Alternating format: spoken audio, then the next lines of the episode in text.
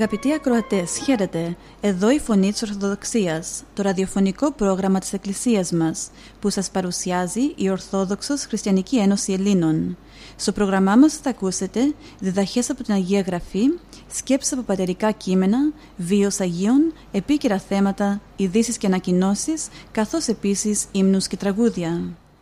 Dear friends, welcome to another edition of the Voice of Orthodoxy, the radio program of our church. This program is brought to you by the Greek Orthodox Christian Society.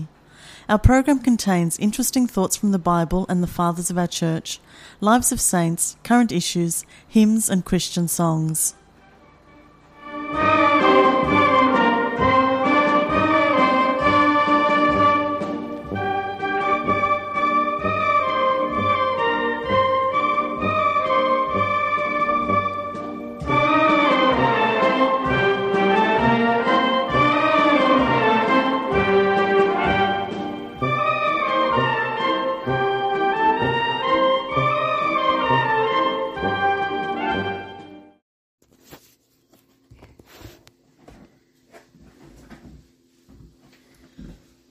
Ο Θεός αγάπη εστί, και ο μένον εν τη αγάπη εν το Θεό μένει και ο Θεός εν αυτό.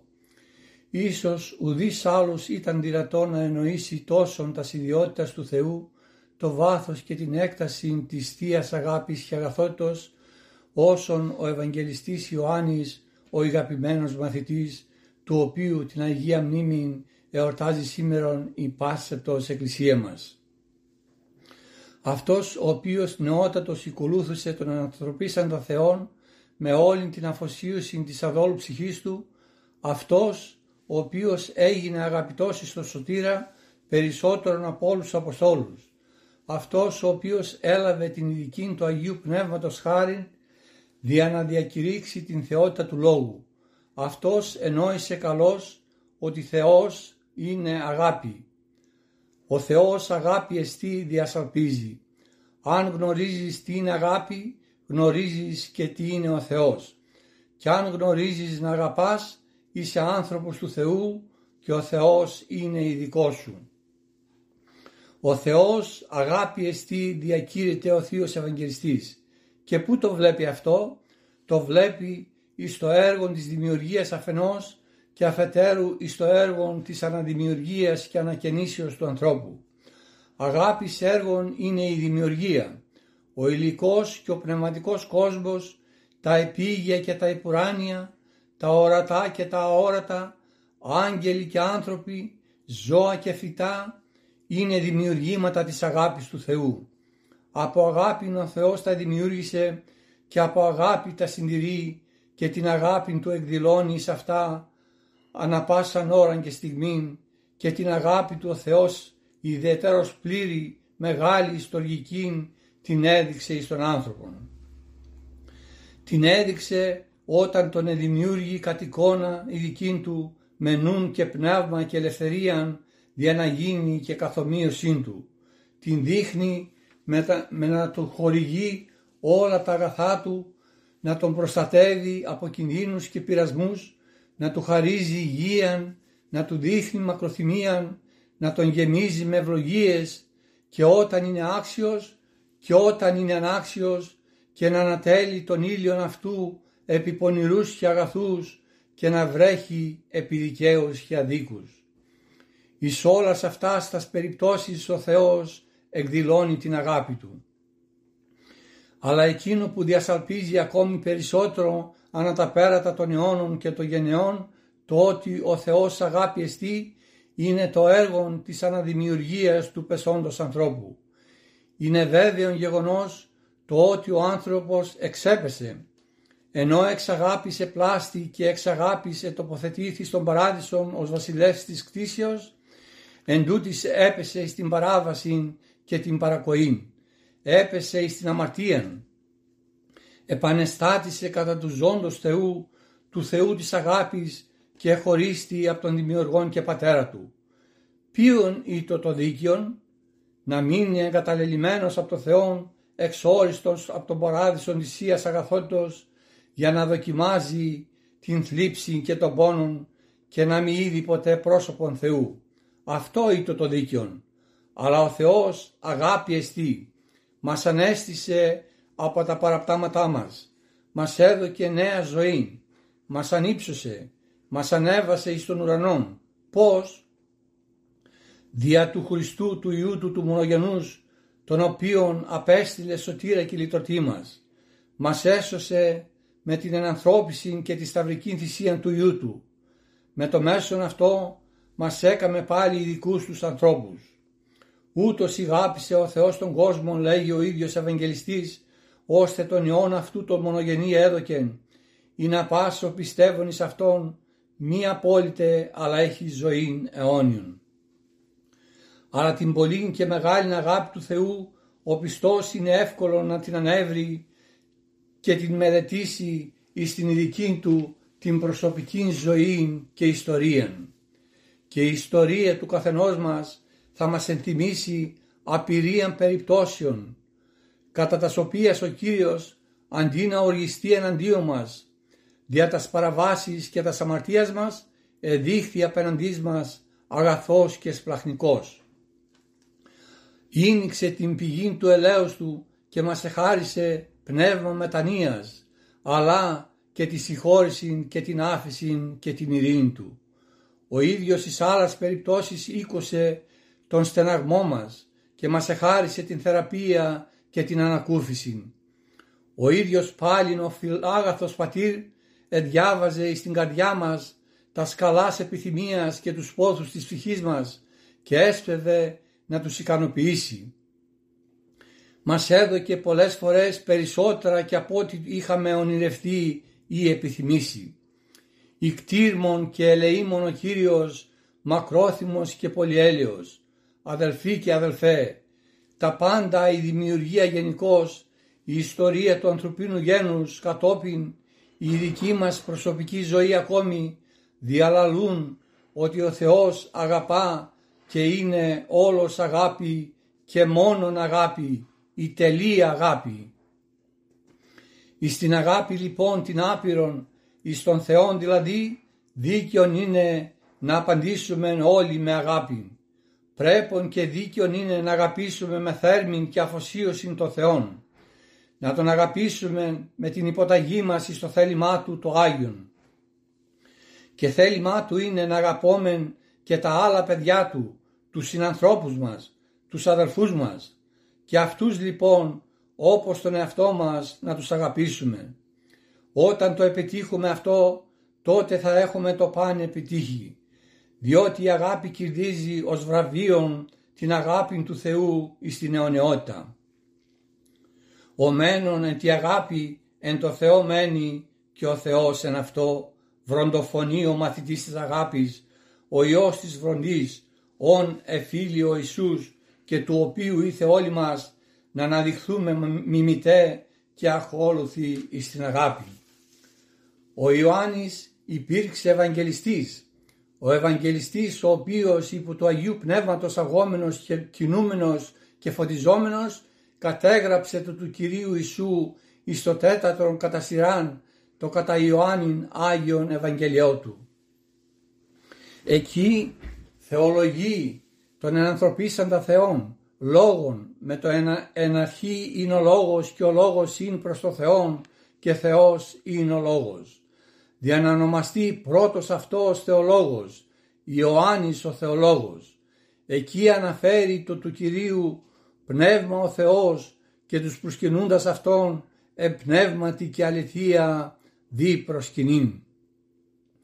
Εκεί κατέγραψε όσα ήσαν αρκετά από το άπειρον πλήθος των λόγων και των έργων του Κυρίου, δια να πιστέψει ο άνθρωπος ότι Ιησούς εστίν ο Χριστός ο Υιός του Θεού, κι είναι πιστεύοντες ζωήν έχωση εν το ονόματι Αυτού. Έγραψε το Ευαγγέλιον και την Αποκάλυψη.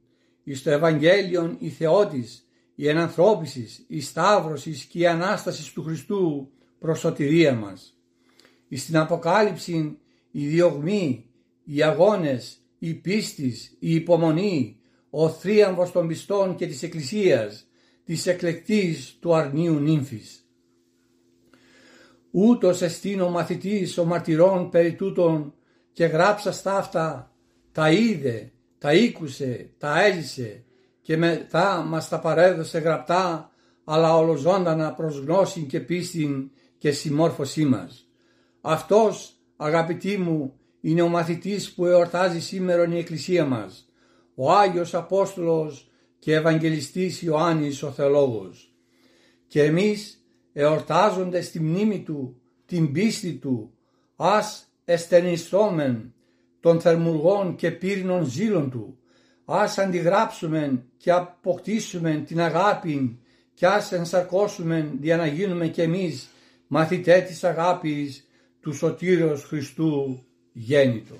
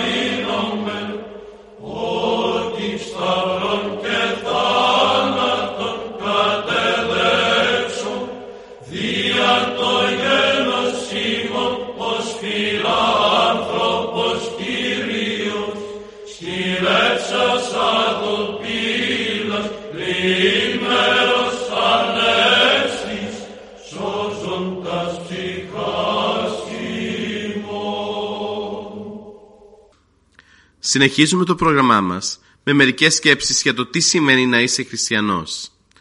Το να γίνεις χριστιανός είναι εύκολο πράγμα. Το να λες ότι είσαι χριστιανός είναι επίσης εύκολο. Το να διδάσκεις στους άλλους να γίνουν καλοί χριστιανοί είναι και αυτό πάλι εύκολο. Το να κάνεις όμως τη χριστιανική διδασκαλία δικό σου τρόπο ζωής είναι δύσκολο και όχι τόσο διαδεδομένο στην εποχή μας. Σημειώνω παραδείγματα προς αποφυγήν. Γνωρίζουμε όλοι ότι η ελεημοσύνη είναι καθήκον του κάθε χριστιανού και πρέπει πάντα να εκτελείται. Όλοι συμφωνούμε και όλοι μιλάμε για την αναγκαιότητά της. Όταν όμως έρχεται η ώρα να προσφέρουμε, αμέσως γινόμαστε διστακτικοί και αποφεύγουμε να δώσουμε αυτό που πρέπει. Και όταν για τα μάτια του κόσμου προσφέρουμε, δεν κάνουμε τίποτα άλλο από το να δίνουμε μερικά ψυχία. Οι αδικίες στη ζωή είναι πολύ συχνές και δημιουργούν δυσάρεστες καταστάσεις. Οι χριστιανοί πρέπει να υποχωρούν και να συγχωρούν, γιατί γνωρίζουν ότι ο Θεός μισεί την ακαμψία και την αδιαλαξία. Παρ' όλα αυτά παραμένουμε ασυμβίβαστοι. Έτσι διατηρείται μια κατάσταση που θα έχει δυσμενείς επιπτώσεις στην πνευματική μας ζωή. Τα παραδείγματα που παρουσιάζουν ότι η ζωή μας δεν είναι χριστιανική θα μπορούσαν να γεμίσουν πολλές σελίδες, αλλά κάτι τέτοιο δεν έχει ιδιαίτερη αξία. Ο σκοπός είναι να βρούμε τον τρόπο ή τους τρόπους που θα μπορέσουμε να βάλουμε στο νου μας και την καρδιά μας την καλή ανησυχία. Να καταλάβουμε με άλλα λόγια ότι ο δρόμος που ακολουθούμε δεν οδηγεί στον παράδεισο και να πάρουμε σταθερή απόφαση για την εκτέλεση των καθηκόντων που απορρέουν από τη χριστιανική μας ιδιότητα. Μακάρι κάποτε να φτάσουμε στο σημείο να μην λεγόμαστε μόνο χριστιανοί, αλλά και να είμαστε. Από τους βίους των Αγίων μας. Αύριο εικοστή εβδόμη Σεπτεμβρίου η Εκκλησία μας τιμά τη μνήμη του Αγίου Καλιστράτου. Στο πρόγραμμα μας σήμερα θα αφιερώσουμε μερικές σκέψεις από τη ζωή του. Ο Άγιος Καλίστρατος καταγόταν από την Καρχιδόνα. Οι γονείς του καθώς και οι πρόγονοί του ήταν ευσεβέστατοι χριστιανοί. Όταν μεγάλωσε ο Καλίστρατος κατατάχθηκε στο στρατό σαν νεοσύλλεκτος. Η ομίχλη της αρκολατρίας που επικρατούσε στο στράτευμα δεν επηρέασε καθόλου τον Καλίστρατο. Αντίθετα μάλιστα καλλιέργησε ακόμα περισσότερο τις ευσεβείς συνήθειές του. Μια από αυτές ήταν να προσεύχεται κατά τη νύχτα. Αυτό όταν το είδαν οι συνάδελφοί του τον κατήγγειλαν στο στρατηγό Περσεντίνο. Αυτός αμέσως τον κάλεσε και όταν άκουσε και από τον ίδιο ότι είναι χριστιανός διέταξε και τον βασάνισαν σκληρά. Κατόπιν αφού τον έδεσαν μέσα σε ένα σάκο, τον έριξαν στη θάλασσα. Αλλά με θαύμα ο σάκος σχίστηκε και δυο δελφίνια έφεραν σώ και αυλαβή τον Καλίστρατο στη στεριά. Τότε σαράντα εννέα στρατιώτες που είδαν το γεγονός πίστεψαν στο Χριστό και αφού έτρεξαν στον Καλίστρατο του είπαν «Πράγματι είδαμε ότι υπάρχεις Στα αλήθεια και είναι μεγάλος ο Θεός σου, ο οποίος και από το βυθό της θάλασσας υπερφυσικά σε έβγαλε. Θα μπορούσε άραγε να δεχθεί και εμάς τους ειδωλολάτρες? Ο Καλίστρατος τους απάντησε: ο δικός μου Κύριος Ιησούς Χριστός, εκείνους που έρχονται κοντά του δεν τους διώχνει, διότι εκείνου ο λόγος είναι: δεύτε προς με πάντες οικοποιώντες και πεφορτισμένοι καγώ αναπαύσω ημάς. Τότε ο Καλίστρατος κατήχησε όλους αυτούς τους στρατιώτες μέσα στη φυλακή. Ο δε Περσεντίνος, ερχόμενος σε αδιέξοδο από την πίστη τους, τους αποκεφάλισε όλους. Εξάγα και εκφυλακή στην ψυχή μου, του εξομολογήσαστε το όνομα Τίσου, δια του τιμίου σου σταυρού Χριστέ, διάβολον εις μας, και δια της Αναστάσεώς σου το κέντρο της αμαρτίας ημνάς, και έσωσας ημάς εκ των μοιρών του θανάτου, δοξάζομαι σε μονογενές. Συνεχίζουμε το πρόγραμμά μας με μερικές σκέψεις από τους πατέρες για τις θείες και γήινες παρηγορίες. Εάν δεν προσκοληθείς στα γήινα πράγματα, θα μείνεις ελεύθερος και από τα δεσμά των θλίψεων. Ας μη σαγηνεύεται η καρδιά σου από τα υλικά, για να μην γίνει αιχμαλωτή τους. Μην αναζητάς ανάπαυση και παρηγορία στις αρχικές απολαύσεις, γιατί δεν θα αναπαυθείς ποτέ σε αυτές. Αναζήτησε τον Κύριον, τον πλάστη και ευεργέτη σου. Όλα τα επίγεια είναι πρόσκαιρα και απατηλά, μόνο ο Θεός και η αγάπη του μένουν στον αιώνα. Σε ώρες μεγάλης θλίψεως και αφορήτου πόνου, η ψυχή επιζητώντας διέξοδο στρέφεται πολλές φορές με μανία αληθινή σε επίγειες παρηγορίες. Αναζητάς αυτές το αντίδοτο του πόνου. Ξεγελασμένη έτσι από τον διάβολο, αφού ικανοποιηθεί για λίγο, πέφτει μετά σε βαθύτερη θλίψη και απόγνωση. Γιατί η παρηγορία που δίνουν τα φθαρτά πράγματα στον άνθρωπο είναι και αυτή φθαρτή. Γι' αυτό και πολλοί που έζησαν όλη τους τη ζωή μέσα στις ειδονές, φτάνοντας στο τέλος της ζωής τους, συνειδητοποίησαν πως τίποτα δεν απόλαυσαν, πως όλα ήταν φευγαλαίο όνειρο που άφησε πίσω του μόνο πίκρα. Αδιάκοπα η ψυχή πάσχει και υποφέρει και βασανίζεται και παλεύει. Από τη μια μεριά οι εξωτερικές πιέσεις και τα προβλήματα που δεν την αφήνουν σε ησυχία. Το ένα κακό φεύγει, το άλλο έρχεται, το ένα πρόβλημα λύνεται, άλλο εμφανίζεται. Από την άλλη πάλι η ψυχή ταλαιπωρείται εσωτερικά από τα πάθη και τις συγκρούσεις τους, που τις δημιουργούν τύψεις, αθυμία, πόνο, θυμό, ταραχή, ανησυχία. Πού λοιπόν θα μπορέσει να κουμπίσει λυτρωτικά η ψυχή με όλα αυτά? Ποιος θα της δώσει ειρήνη και ανάπαυση? Ποιος έχει τη δυνατότητα να της εμπνεύσει ηρωισμό και καρτερία για τα εξωτερικά προβλήματα, αλλά και, τα, και για την λύτρωση από τις εσωτερικές συγκρούσεις των παθών και της τύψης? Ποιος? Ξέρεις άλλον από τον Κύριο μας τον Ιησού? Γι' αυτό λοιπόν νύχτα και μέρα αναζήτα με πόνο και πόθο τον Κύριο. Αναζήτησέ τον μέχρι να τον βρεις και να τον αποκτήσεις. Πού θα τον αναζητήσεις όμως? Ψάξε σε όλα τα σημεία της γης. Ζήτησέ τον στα πέρατα του κόσμου. Ζήτησέ τον στα πλούτη, στη δόξα, στο σωματικό κάλος, στις απολαύσεις και τις ειδονές. Πουθενά δεν θα τον βρεις, γιατί εκείνος σε κρατά ολόκληρο μέσα στα χέρια του και εσύ δεν το γνωρίζεις. Βρίσκεται όλος μέσα σου και αυτό ούτε το νιώθεις. Η βασιλεία του ουρανού μέσα σου είναι. Μην την ψάχνεις σε άλλους τόπους.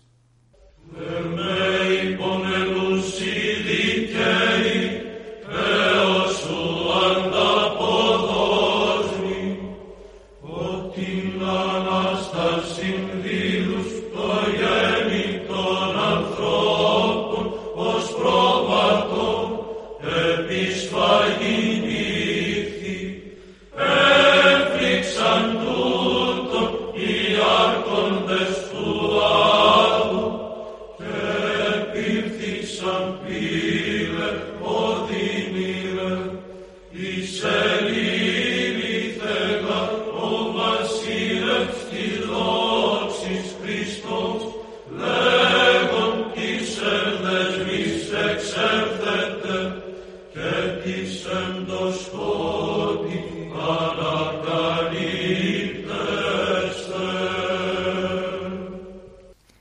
Από τους βίους των Αγίων. Το εικοστή πέμπτη Σεπτεμβρίου η Εκκλησία μας τιμά τη μνήμη της Οσίας Εφροσύνης. Στο πρόγραμμά μας σήμερα θα αφιερώσουμε μερικές σκέψεις από τη ζωή της. Η Οσία Εφροσύνη ήταν μοναχοκόρη και πολύ πλούσια. Ο πατέρας της, Πανφούτιος, ήταν ο πλουσιότερος της Αλεξάνδρειας και μαζί με τη σύζυγό του διακρινόταν για τη θερμή πίστη του στο Θεό. Δώδεκα χρονών η Εφροσύνη έμεινε ορφανή από μητέρα και ο πατέρας της αφοσιώθηκε ακόμα πιο φιλόστοργα στην επιμέλεια της κόρης του. Όταν η Εφροσύνη έφτασε στο δέκατο όγδοο έτος της ηλικίας της, ο πατέρας της θέλησε να την παντρέψει με ένα νέο υψηλής κοινωνικής τάξης. Όμως, την ψυχή της Εφροσύνης είχε καταλάβει ο θείος έρωτας. Ο γάμος και οι κοσμικότητες θα της ήταν εμπόδιο να αφιερωθεί συστηματικά στην ελεημοσύνη και στην υπηρεσία του πλησίων. Γι' αυτό κάποια μέρα, αφού διαμοίρασε τα υπάρχοντά της στους φτωχούς, έφυγε κρυφά από το σπίτι. Και μετά από πολλές περιπέτειες κατέληξε μεταμφιεσμένη ανδρικά σε κοινόβιο ανδρικό μοναστήρι. Εκεί πήρε το όνομα Σμάραγδος και όλοι οι μοναχοί θαύμαζαν τον πνευματικό της αγώνα και τη διακονία που πρόθυμα προσέφερε σε όλους. Έζησε στο μοναστήρι τριάντα οκτώ χρόνια. Στο τέλος της ζωής της συναντήθηκε και με τον πατέρα της, όταν και αυτός έγινε μοναχός στο ίδιο μοναστήρι. Έτσι, με τη ζωή της η Εφροσύνη μας υπενθυμίζει τα λόγια της Αγίας Γραφής που λένε «Αρνησάμενοι τας κοσμικάς επιθυμίας, σοφρόνος και δικαίος και ευσεβός ζήσομε εν τον ίν αιώνη». Δηλαδή, αφού απαρνηθούμε τις επιθυμίες του μαθε... ματαίου και αμαρτωλού αυτού κόσμου, να ζήσουμε στον παρόντα αιώνα με εγκράτεια στη ζωή μας, με δικαιοσύνη προς τους συνανθρώπους μας και με ευσέβεια προς τον Θεό. Εκμαθαίωνε και γραψάσι, Κύριε, Κύριε, εις άκουσον της φωνής σου. Μέγα θαύμα, ότων αόρατων της της, διάφυρ ανθρωπία, σαν κι παθών ανέστη ο αθάνατος, δεύτε πατριέ των εθνών, τούτον προσκυνήσομαι, την αραχτού εσταχνία, εκλάνης ριστέντες, εν τρισήν υποστάσες, ένα Θεόν ημνή με βαθήκαμε.